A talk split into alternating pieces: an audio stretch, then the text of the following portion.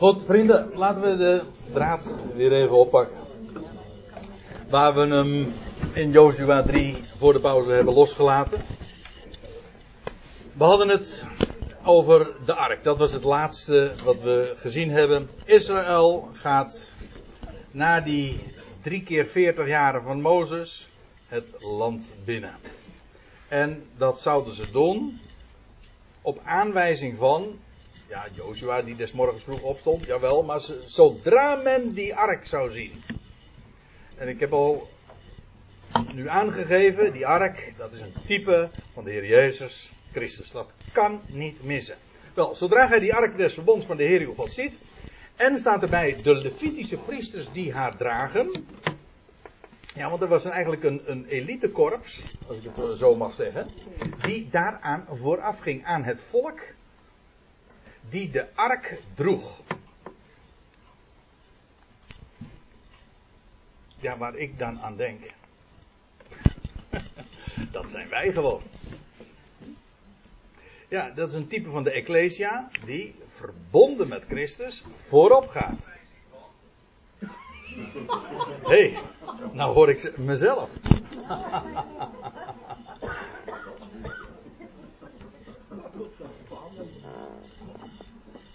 Is dat echo? Oh, is dat mijn broer?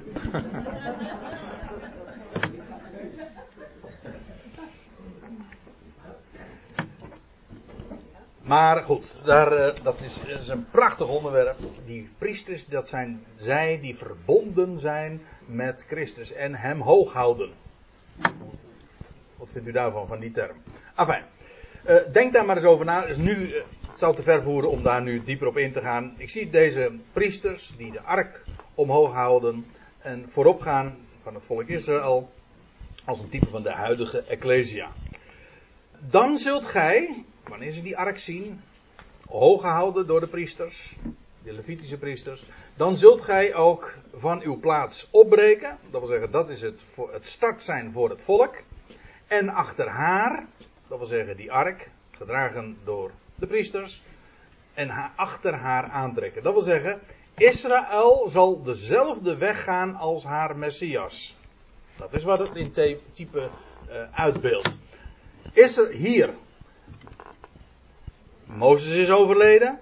Nu gaat het volk het beloofde land in. Door de weg van de Jordaan. Nou, het lijkt mij ook uh, niet zo moeilijk om in te zien dat die Jordaan een schitterend type is natuurlijk van de dood. Waar die overwonnen wordt. Eigenlijk de weg door de Jordaan, door de. Het is zelfs het is een uitdrukking die al onbekend is. De doodsjordaan, hoewel ze niet eens in de Bijbel voorkomt, maar dat is uh, algemeen bekende typologie. Hè, de weg door de, door de Jordaan. Ik, uh, ik, ik, zal u uh, het besparen, maar ik zou zo'n zo'n Negro spiritual kunnen noemen. Joshua, hè, hoe ging die ook weer nou? die zo door de, door de Jordan ging. Ja. In ieder geval, die weg in de Jordaan heeft, is altijd een type van de dood. En eigenlijk het meest karakteristieke is als het in de Jordaan gaat, dan komt het er ook weer uit. Waarom denkt u dat Johannes daar doopte? Ja, natuurlijk. Om daar, omdat daar uh, de, dat het de plaats is waar men de dood ingaat, maar er vooral, dat is het punt, daar weer uit opstaat. Een, een kolossaal groots onderwerp. Zou dat ook eens aan Naaman kunnen vragen. Wat er allemaal gebeurde in de Jordaan. Afijn. Als zij die ark zien, dan zouden zij daar achteraan gaan. Eerst gaat de ark door de Jordaan.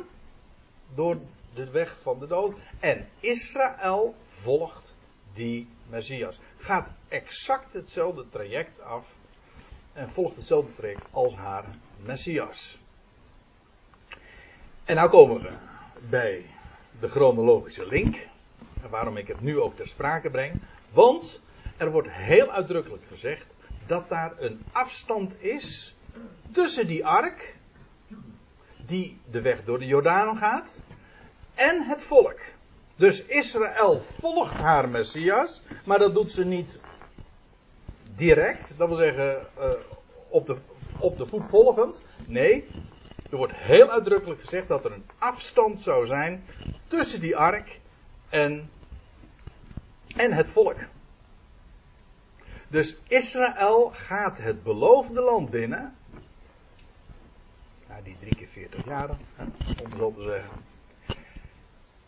Ze volgt haar Messias, maar op afstand. Er zij echter tussen u en haar een afstand van ongeveer 2000 ellen lengte.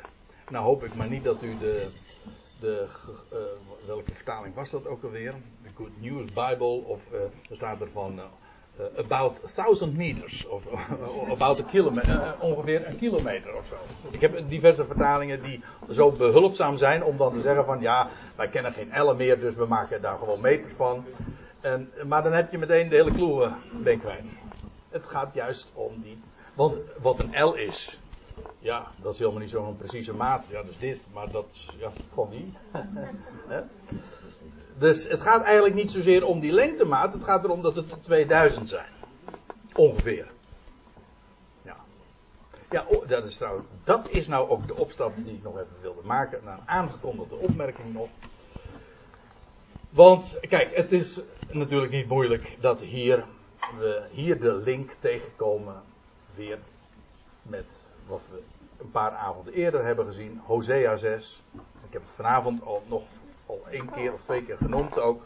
Dat Israël zou hersteld worden, in het land terecht zou komen, haar Messias zou komen en dat zou zijn na twee dagen. Dat is uh, de grote ja, het, grote gegeven dat de schrift ons levert van wanneer zal Israël hersteld worden, wanneer komt de Heer terug. En dan ben ik heel vrijmoedig en dan zeg ik dat zal zijn na twee dagen. Wil je dat preciezer weten? Wat bedoel je dan met na twee dagen? Wel, op de derde dag. Maar wat bedoel je dan met een dag? Nou, daar hebben we het dus uitgebreid over gehad. De Paulus, of nee, niet Paulus, maar Petrus zegt: dat mag u niet ontgaan, geliefde. Dit ene mag u niet ontgaan. Juist heeft hij het dan ook over wanneer komt de Heer terug. En, en waarom duurt het zo lang? Nou, dat is allemaal omdat het de mensen ontgaat wat voor de Heer één dag is. En dan zegt hij zelfs, hij herhaalt het, één dag is als duizend jaar. Dus, met andere woorden, de Heer komt terug na twee millennia. Na 2000 jaar. Dat is eigenlijk wat ik in deze uh, studieserie natuurlijk ook iedere keer uh, naar voren heb gebracht. Betekent dat, uh, want kijk, en nou kom je meteen op die, dat verhaal wat rondzinkt en wat ik wel heel goed begrijp, maar waar ik toch eventjes voor wil waarschuwen. En dat is dat men al te duidelijk een jaartal wil neerzetten van wanneer de de wegrukking zou zijn, of wanneer de wederkomst voor Israël zal plaatsvinden. Natuurlijk kun je die heel gemakkelijk maken. Kijk, als je zegt, de Heer die verliet het aardse toneel in het jaar 30. En na twee dagen komt hij terug, dat is dus na 2000 jaar, dus dat is in 2030. Of je gaat uit van 3,5 jaar later. In 2033 toen werd Stefanus ge, in het jaar 33 werd Stefanus gestenigd. En nog 2000 jaar later, dan kom je dus uit in het jaar 2033. Mag je die jaartallen noemen? Ja, ik heb ze nu al diverse keren genoemd, daar ontkom je gewoon niet aan. Dat is, dat is een kwestie van rekenen. Maar, nu wil ik wel iets zeggen. Kijk ermee uit met te zeggen van dat het dus in 2030 zal plaatsvinden of 3,5 jaar later in 2033. Kan dat niet? Jazeker, dat kan heel goed. Is dat waarschijnlijk? Dat is aan u. Ik lever de schriftuurlijke gegevens en het is aan u om daar volwassen mee om te gaan.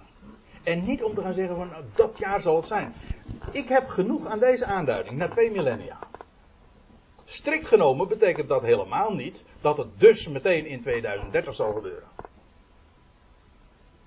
Toch? Als hij in 2040 of 2050 zou komen, is het nog steeds na twee millennia. Dus ik zou dat hier niet direct aan kunnen knopen. Nu zegt u, ja, maar de, het is wel heel suggestief wat je nu uh, naar, in deze serie hebt gezegd, want het is iedere keer wel akelig. Precies allemaal. Oké, maar nogmaals. Kijk, met deze dingen rekenen is één ding. We rekenen met de schrift. Ik hoop niet dat u zich fixeert op jaartallen. Ik heb, en dat heeft ook redenen. Heeft ook gewoon redenen. Uh, puur uit persoonlijke ervaring. En, u en ik weet dat er heel wat hier in de zaal zijn zitten. Die net zo goed die ervaringen hebben. En dat je je enorm vergalopeert op het noemen van jaartallen. Of dat je je daarop fixeert, of dat je zegt, dan zal het zijn. Dat kan ik niet zeggen. Ik weet dat de Heer na twee dagen zal terugkeren. En ik weet ook dat hij in het jaar 30 van deze aarde, uh, deze aarde verliet. Dat weet ik. Oké. Na twee millennia komt hij terug. Daar rekenen we mee. Maar om dat te fixeren op een precies jaartal. En ja, er is nog een reden waarom ik dat nu eventjes in dit verband ook gezegd wil hebben. Want er staat, er zij een afstand van als of ongeveer 2011. Dat is nog een aanleiding om te zeggen van nou, dat hoeft dus niet per se precies te zijn. Daarom noem ik het. Kijk, er is namelijk een groot gevaar aan verbonden als je zomaar een conclusie trekt die misschien wel logisch lijkt en is, maar daar vervolgens uh, je helemaal op vastpit. Ik ken, uh, er zijn, laat ik drie gevaren noemen. Die zijn echt niet denkbeeldig. Het eerste gevaar is, en dat is het minst belangrijke, maar dat is als ik zoiets zou beweren, dan vergalopeer ik me, want ik trek een conclusie uit iets wat niet per se zo hoeft gelezen te worden. Na twee millennia betekent dat na precies 2000 jaar? Kan. Hoeft niet. Maar als ik het wel zou beweren, dan gooi ik mijn eigen grab, uh, geloofwaardigheid daarmee te grabbel. Want als het dan 2031 is, dan zegt u, haha André, je zat er mooi naast. Nou, nogmaals, dat is het minst erge. Want, oké, dat is mijn probleem. Maar nou ga ik nu iets veel ernstigers noemen. En dat is, het kan namelijk ook heel, op het moment dat je je daar per se op richt, je rekent op een jaar in plaats van dat je rekent met bijbelse gegevens, is een heel verschil. Rekenen op een jaar of rekenen met de schrift die dingen aanlevert en zegt en voorzegt. Dat is dat het ook een heel, en ook dat heb ik trouwens gezien in de praktijk. En ik zie het om me heen te kijken en ik ken mensen die net zo goed hier zelfs uit eigen ervaring verhalen van kunnen vertellen. Het kan heel verlammend werken voor je gewone dagelijkse functioneren. Nou, in 2016 valt het misschien nog wel mee, maar als het straks 2026 is, zou het, dat, gaat dat heel verlammend werken. En je staat nog op het punt om een bepaalde opleiding te volgen, ik noem maar wat. Of om een huis al of niet te kopen. Of uh, uh, de plan, je komt een, uh, een aardige deerne tegen en zal, zal ik daar nog mee trouwen? Is dat nog de moeite waard? Kijk, dat soort vragen. Gewoon kom je.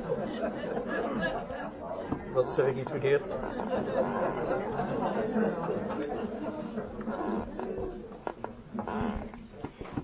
Nee, ik bedoel, dit zijn toch dingen waar je, waar je mee moet rekenen. Dat dan op het moment dat je een jaar zou noemen. En dan, overs, dan overspeel je je hand, want je zegt iets met zekerheid. Terwijl je er, je er vanuit Bijbels oogpunt niet absoluut zeker van kunt zijn. Je reken, de gegevens waar, die daaronder liggen, dat is vast.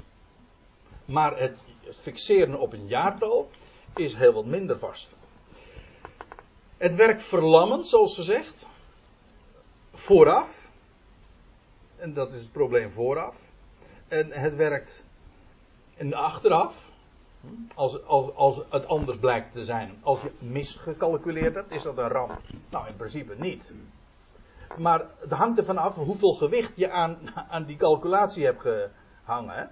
Hoeveel, hoeveel, hoe, hoe zwaar weegt dat? Heb je daar je hele zielenheil, je hele geloof aan opgehangen? Ik zal u vertellen, de deceptie is gigantisch. Achteraf. Vooraf werkt het verlammend en achteraf werkt het ja, als, als een enorme teleurstelling en, en dat werkt als een boemerang en keert het zich dan ook tegen je. Daar wil ik gewoon voor waarschuwen, want dit is namelijk, dit is bekend, een bekend fenomeen. Ik heb, ik heb een uh, broeder gekend die beweerde dat het in 1991 of 92 zou plaatsvinden. En toen eenmaal had, en toen dat jaar eenmaal voorbij is, uh, hoorde je vervolgens daar helemaal nooit meer over. Ik heb een andere broeder gekend die in, die, en ik kwam veel op zijn bijbelstudies, die, die zei dat de opname van de gemeente zou plaatsvinden in april, mei 1996. Inmiddels zitten we twee, zijn we 2000 jaar. 20 jaar verder. En eh, eh, ook deze broeder heb ik er trouwens nooit meer over gehoord. Kijk, dat vind ik niet eerlijk. Ik, vind, ik heb er geen probleem mee. Als iemand op basis van bijbelse gegevens een conclusie trekt. Maar dan zegt van nou, voor wat het waard is. Ik geef je de, de bijbelse noties. En ik, ik ben geen profeet. Ik claim helemaal niks. Maar zie daar. En als je dan misgekomen bent, zeg sorry. Maar dan zie je maar dat je op een vers niet moet vertrouwen. Ziet u? Want menselijke conclusies zijn wat anders dan bijbelse voorzegging. Als ik zeg dat God zelf zegt, na twee dagen zal ik tot Israël terugkeren en het volk herstellen. Kijk, dat is bijbelse bodem. En dat het na twee millennia zal zijn en dat dus het jaar 2030 een mijlpaal daarin is. Enzovoort. Natuurlijk. Maar kijk uit. Dus ja, dit is eigenlijk wat ik nu in de, deze laatste tien minuten zeg. Dat is eigenlijk een grote disclaimer. Hè? Ik vind het van belang om gezegd te hebben. En ook dat je niet aan de haal gaat met wat mensen concluderen. Ook niet wat jij zelf concludeert. Ook niet wat ik dus doe. Ik wil u graag bijbelse dingen aanreiken. En ik weet, daar, daar sta ik op. Maar alle conclusies die wij daaruit trekken. Zijn. Uh, ja, wat is de geldigheid daarvan? Nou, dat zult u zelf als bereer op een volwassen manier ook moeten overwegen en zelf de conclusies daaruit trekken. En daarom hou ik daar helemaal niet van om, om, om die jaartallen vast te leggen. Want dat kun je op bijbelse gronden nooit zo doen. Daar is meer over te zeggen dan dat ik nu even gedaan heb. Maar ik wilde het toch even gezegd hebben. ik zal je vertellen, ik had afgelopen, ja, afgelopen vrijdag had ik een gesprekje met iemand. En die vertelde zo wat er verteld. Die gaf dienstversie uh, van wat er hier op deze avonden besproken zou zijn. En ik schrok me beter eigenlijk toen ik dat hoorde. Is, is dat zo? Ja, was hier trouwens niet. Maar uh, die had het dan weer via het internet gehoord. Is dat nou de conclusie uit wat ik naar voren heb uh, gebracht? En vooral de stelligheid waarmee een bepaald jaartal dan wordt uh, vastgelegd. En toen zei, was het Petra, ik heb een wijze vrouw. Daar moet je toch eens wat van zeggen. En uh, dat heb ik dan bij deze gedaan. Ja. Ik zelf nog echt gelezen. Nee, meestal niet. En ik weet ook heel goed hoe dat, hoe dat in de praktijk werkt. Mensen trekken heel gemakkelijk een conclusie. Zijn ook eigenlijk helemaal niet geïnteresseerd in alle motieven en de Bijbelse gronden. Maar zijn eigenlijk alleen maar geïnteresseerd in een sens. In, eigenlijk is het sensatielust. He, men is geïnteresseerd. Oh, dat jaar. en, en, oh, en, als ik dan dat jaar het al genoemd heb. Hij zegt dat dat jaar is. Ja. Nou. Ja, houd daar maar op, Reinier. Ja. Even terug uh, naar, uh, naar Joshua 3. Het is wel leuk om zo'n disclaimer erbij te leveren, maar de Bijbelstudie leidt daar wel weer onder in die zin. Maar goed. Uh, er zij tussen u en haar een afstand van ongeveer 2000 ellen. Dat wil zeggen, Israël gaat die, gaat die weg ook, maar op afstand, namelijk van 2000 ellen. Twee dagen, die link is onmiskenbaar. op de derde dag. Kom niet te dicht bij haar, opdat gij de weg moogt weten. Is, heel, dat is ook cryptisch trouwens hoor opdat gij de weg moogt weten waar langs gij gaan zult, want langs die weg zijt gij nog gisteren, nog eergisteren getrokken. Dat wil zeggen, gewoon de afgelopen twee dagen dus. Toch? ja. En uh, ja, die andere zinnen, die uh, laat ik even voor wat ze zijn. Want, uh, nou, ik wil nog even verder lezen. Ik, u ziet, ik skip hier nu eventjes 10 versen. Ik ga nu naar vers 14.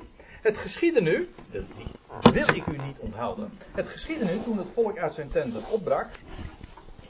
Om de Jordaan over te trekken. De priesters die de ark van het verbond droegen, die bevonden zich aan de spits van het volk. Dat zodra de dragers van de ark aankwamen bij de Jordaan. En de voeten van de priesters die de ark droegen aan de oever in het water gedompeld waren. Dus die, u moet zich voorstellen, die hadden die, die kist, die ark, in, in, in, uh, op de schouders. En, want die hadden draagarmen enzovoorts. Die priesters die naderen de Jordaan en ze hebben hun voeten gezet. Gewoon net een, een, hadden net een nat voet, een natte voet uh, gehaald daar in de Jordaan. En op dat moment. Oh, er staat nog bij. De Jordaan nu was geheel buiten zijn oevers getreden. Gedurende de ganse oogsttijd. Dit was namelijk in de maand Nisan. Dit was, in de maand, dit was de tiende Nisan. Dat wordt in het volgende hoofdstuk gezegd. Daar ga ik ook aan voorbij. Maar dan staat Jozua 3 vers 16. Het water dat van boven afkwam. Dat is niet zo gek want dat heb je al vaker bij een rivier. Hè, bleef staan. Het rees op als een dam. Eigenlijk krijg je een herhaling, min of meer, van de geschiedenis die ooit, die 40 jaar eerder plaatsvond. Namelijk, maar toen was het de weg door de Rode Zee. Hier is het een weg door de Jordaan. Toen was het een uittocht uit Egypte. Dit is een intocht in het beloofde land. Toen werden ze uitgeleid en hier worden ze ingeleid. Onder leiding van Jehoshua. Het water dat van bovenaf kwam bleef staan. Het rees op als een dam. Dat wil zeggen, er wordt hier gewoon ter plekke een weg door de Jordaan gecreëerd. En er staat bij, waar het water stil bleef staan, zeer ver weg bij Adam. Eh, ik vind het prachtig, want wij weten helemaal niet waar het plaatsje Adam ligt. In de Bijbel wordt het verder ook niet meer genoemd. Maar dat hoeft ook helemaal niet. Kijk, als je gewoon een, uh, een goede bril op hebt, dat wil zeggen een Bijbelse bril, en je, je, je, je, dan ga je 3D zien. Hè? Dat is onze 3D-bril. Dan ga je, ga je perspectief zien. Want je hebt je bril van het Nieuwe Testament op. En dan, zie je bijvoorbeeld, uh, zoals in Adam allen sterven, zo zullen in Christus alle worden levend gemaakt. Kijk, het gaat er gewoon om. Er wordt een weg door de Jordaan gecreëerd. Ja, vanaf Adam. Dat is het. Israël komt het beloofde land in, maar er wordt een weg door de dood gecreëerd. Want dat is dus wat de Jordaan uitbeeldt. En waar begint die weg? Bij Adam. Die, de stad die bezijde Saretan ligt, dat laat ik ook voor wat licht. Terwijl het water dat afvloeide naar de, vlak, naar de zee der vlakte, de Zoutzee, de Dode Zee dus, volkomen werd afgesneden. En toen trok het volk over, tegenover Jericho. En toen kwamen ze aan in Gilgal. En daar werden ze besneden. En weet je wat Gilgal betekent? Wedergeboren. Een nieuw leven. Door de Jordaan. En trouwens, wat dacht u dat besnijdenis betekent? Toen werd het volk ook besneden. Want dat was gedurende de afgelopen 40 jaar niet gebeurd. Ja. Ja, u zegt dat is typologie. Ja, maar weet u, als je eenmaal de Bijbelse lijn kent, hè, van die zes dagen en van die derde dag, dan struikel je hier toch over. Dan zie je hier toch gewoon een, een, een geweldig plaatje van, van Gods weg met de mensheid. Vanaf Adam en dat er een weg door de dood gecreëerd wordt. En dat Israël die ark volgt. Maar een heel specifieke afstand moet daartussen liggen. Dat is toch niet niks. En, en de Bijbel reikt gewoon de, de parallellen, de connecties aan. Ik noem er nog één. Heb ik nog even de tijd? Ja, ik heb nog even de tijd. Er is in de pauze zojuist gezegd van je kan, je kan het ons toch niet maken dat je nog maar één avond hier aan toevoegt. Want er moet nog veel meer besproken worden. Nou, ik kan u vertellen, dat zeg ik dan ook eventjes tussendoor. Uh, we, de, de, planning is, ik moet de data nog doorkrijgen, want dat is In, uh, dat moet nog besproken worden in het bestuur van de AKER, heb ik begrepen. Maar de planning is dat we volgend jaar gewoon verder gaan. Op de donderdagavonden. En er gaat trouwens nog iets gebeuren. Daar ga ik er ook meteen even bij zeggen. Onze broeder zit daar. Die gaat een cursus Grieks voor dummies geven. Mag ik het zo zeggen? voor, nee, laat ik zeggen voor beginners. Bijbels Grieks. En dat gaat, maar dat gaat hij op vrijdagavonden doen, op een andere, in een andere cyclus, ook drie wekelijks. Een tiental avonden gaan er komen. Dat gaat ook een belevenis worden. Dat weet ik nu al, want ik heb uh, al het een en ander van gehoord en gezien. Geweldig. Nou, dat was even de preview, zeg maar. Uh, we gaan nog even naar, even naar Genesis. Uh, nee, niet Genesis, naar Johannes 1 en 2. Want daar worden namelijk een heel aantal dagen genoemd. Nou, kijk, in Johannes 1. Dat is het evangelie naar Johannes. Ik hou de inleiding eventjes uh, zeer kort, maar ik wil u gewoon even de connectie aandragen. In Johannes 1, vers 1 begint net zoals Genesis 1, vers 1, namelijk in den beginnen. Dat is een verwijzing naar Genesis 1. In de beginnen was het woord, was bij God, etc. Maar, en waarom zeg ik dat nu? Wel, daar wordt een, in Johannes 1 een serie dagen besproken. In Johannes 1, dan lees je in vers 19 tot 28 dat Johannes in de Jordaan loopt en daar getuigenis geeft over zijn doop. Wat hij er allemaal over zegt, doet nu niet de zaken. Hij doet dat op een bepaalde dag. En dan staat er in Johannes 1, vers 29. De volgende dag. Dan weet je dus. Dit is dag 2. Dat, dat is dag 1. En de dag daarop is dus de, de tweede dag. En dan, weer een paar versen later in Johannes 1 lees je, in vers 35, de volgende dag. En weer een dag verder. Dag 3. En we gaan lezen nog weer een paar versen later, in vers 44 van Johannes 1, staat er weer de volgende dag. Er wordt gewoon een hele reeks van dagen worden er beschreven. Dat is dus dag 4. Ja? En dan moet je weer even doorlezen. Dan staat er in Johannes 2, vers 1. En op de derde dag was er een bruiloft. Hé, hey, hier worden ineens twee dagen geskipt. En dan staat er op de derde dag. Toen was er een bruiloft. Hé. En die, dat is dus in deze reeks. Is die derde dag gewoon dus dag 7. Want dan krijg je dag 3. De volgende dag is dag 5. De daaropvolgende, de tweede dag is de dag 6. En de derde dag is dus dag 7. Toch? Oh, ik denk, jij gaat je vingers even bij tellen. Jij gaat, nou, ja, het, het, klopt echt hoor. Maar het is zo. En dan staat er. En op die derde dag was er een bruiloft. Een geweldige geschiedenis. Profetisch. Want wat er natuurlijk straks gaat gebeuren. En nou heb ik het over dagen van duizend jaar. Dagen zoals de Heer rekent. Wat die derde dag zal zijn, beste mensen. Na twee dagen. Wel, dat is een bruiloft. De Messias zal zijn volk gaan huwen. Een nieuw huwelijksverbond. Er zal water in wijn veranderd worden. Nou, echt een feest hoor. Een groots feest. En alle volkeren zijn daarbij uitgenodigd. Dus de bruiloft van het lam. Dat is dat laatste, dat grote millennium. Dat is de derde dag. Maar gerekend vanaf de aanvang, vanaf den beginnen om zo te zeggen, is het de zevende dag. Zie je hier die zevende dag, de Shabbat, de, de zevende dag, dat is de derde dag. Nou, heb ik er nog één?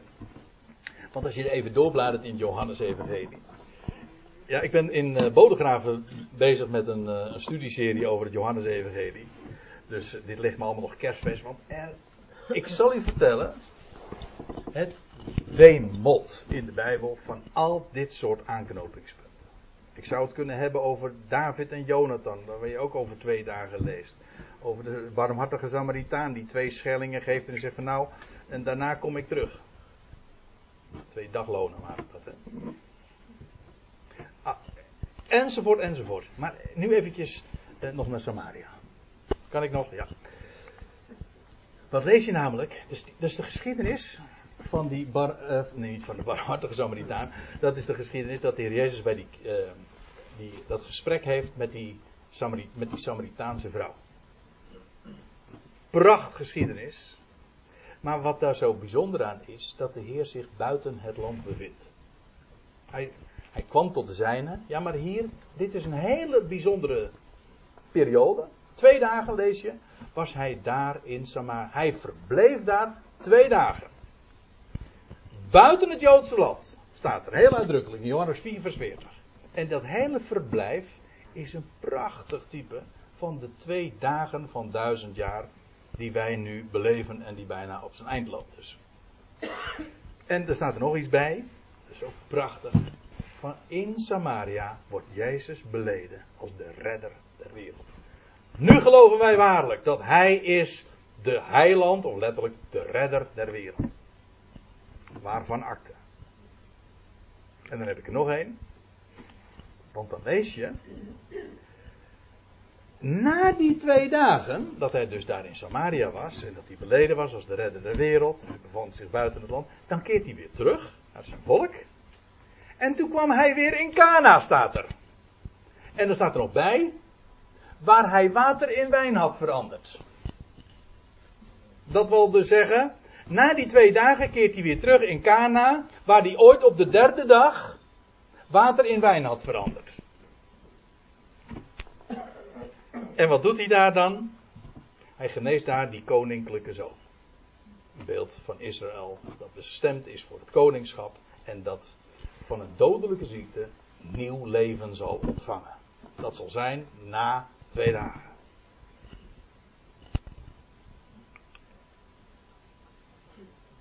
Ja, ja we gaan. Ja, ik, ik, die klok, die klok blijft stilstaan zeker. Oh, 15. Het is nog, nog geen 10 uur. De, de derde dag. Ja, daar heb ik er nog één. Want ik wil u, ik wil u gewoon eh, ook laten zien dat dit maar niet zomaar fragmentarisch. Ja, het is de studie is fragmentarisch. Dat wil zeggen, ik laat hier wat zien, daar wat zien. Maar het is de lijn die je overal weer in de schrift tegenkomt. Je hebt expliciete uitspraken. En je hebt allerlei geschiedenissen. Wat dacht u van deze? Dat Israël bij de, bij de, berg, bij de berg Gods was gelegerd. En dan lees je in, Exodus 19 staat er. Het volk moest zich twee dagen, staat er aan heiligen. Dat wordt er heel uitdrukkelijk bij gezegd. En dan staat er ook bij, je zult geen gemeenschap hebben met een vrouw gedurende die twee dagen. Ja, nou heb ik een verwijzing naar Hosea 3 erbij staan. Wat bedoel ik daarmee? Nou, Hosea die moest ooit een hoer kopen. Ja, zo was het eigenlijk wel. Eh, hij zou zich een, eh, vrouw verwerven van uh, een hoer, staat er. En dan staat er, hij, hij betaalde de prijs, maar hij zou gedurende een aantal dagen, vele dagen staat er, zou hij geen gemeenschap met haar hebben. Pas daarna zou hij haar werkelijk als vrouw in de praktijk opnemen. En dat is een beeld van, is van de Heer, Hosea, Jehoshua, die het volk gekocht heeft en betaald. De prijs is betaald, maar er vindt nog geen gemeenschap plaats. Het is nog geen bruid en bruidegom. Het is nog niet, het is, eh, de praktijk van het huwelijk, van het nieuwe verbond, wordt nog niet beleefd. Dat is toekomstig. En ik zie nu u denken van, oké. Maar nu even nog wat anders. Er staat dat Israël een afstand tot die ark moest bewaren. Heel uitdrukkelijk zelfs. En dan staat erbij, tot de derde dag. Je moet een afstand bewaren tot die berg, tot aan de derde dag. En weet u wat er op die derde dag gebeurde? Ja, dat eigenlijk. Ik zou zeggen, vul het uh, kleurenplaatje zelf verder in. Want het, het ligt zo voor de hand. Het was de derde dag dat in de morgen de Heer ten aanschouwen van heel het volk Israël onder luid bazuingeschal neerdaalde. Is toch perfect parallel lopend met dat wat we in de toekomst gaan beleven. Dat op de derde dag zal de Heer aan aanschouwen van heel het volk. Dan zullen ze de ark zien. En dan zullen ze ook meteen de aanwijzing hebben. En nu is het de tijd. De derde dag. Het is in de morgen, niet in de avond. De dag begint s'avonds. Hè? Ja, maar het is in de morgen, in de dageraad. In de dageraad, dus na twee dagen, zal, uh, is het zo dat de Heer voor heel het volk met luid bazuin, dat allemaal profetische termen, uh, zal neerdalen. Dat is de laatste, die ik nog even genoemd wil hebben. Je leest in Esther 5 dat het volk. Nee, dat, eh, ja, het volk Israël is een grote benauwdheid. Het zou dreigde uitgeroeid te worden. Dat, daar gaat het hele boek Esther over. En dan lees je dat Esther dan de stoute schoenen aantrekt. En dan gaat ze tot de koning. En dan staat erbij in Exodus 5, pardon, in Esther 5 vers 1. was op de derde dag. En toen naderde Esther tot de, tot de koning. En wat kreeg ze? De gouden scepter aangereikt. Kent u die geschiedenis? Dat was een uitbeelding van genade. Eigenlijk kreeg ze daarmee ook het leven. Sterker nog, het hele volk werd daardoor gered. Het was het begin van Israëls verlossing. Op de derde dag is de grote wending. En ik zou zeggen, beste mensen, enzovoort, enzovoort, enzovoort, enzovoort. Dat wilde ik u vanavond graag toch eens uh, onder, uh, onder ogen brengen. Dit zijn zulke geweldige waarheden. Die chronologische lijnen, overal komen we ze tegen. En het bepaalt ons anno 2016 bij die enorme verwachting die we hebben. De zes dagen zijn bijna voorbij. De derde dag gaat aanbreken. En dus wij richten het hoofd op en we laten ons niet gek maken door de wereld. We zijn nuchter van zinnen. We gaan gewoon ons leven leven, maar wij rekenen niet met data. We leven met de Bijbelse verwachting. En ik hoop dat ik uh, dat vanavond ook met u heb uh, kunnen communiceren, zoals dat zo mooi heet. Zullen we het hier belaten? Ja, want het wordt tijd om uh, inderdaad af te sluiten.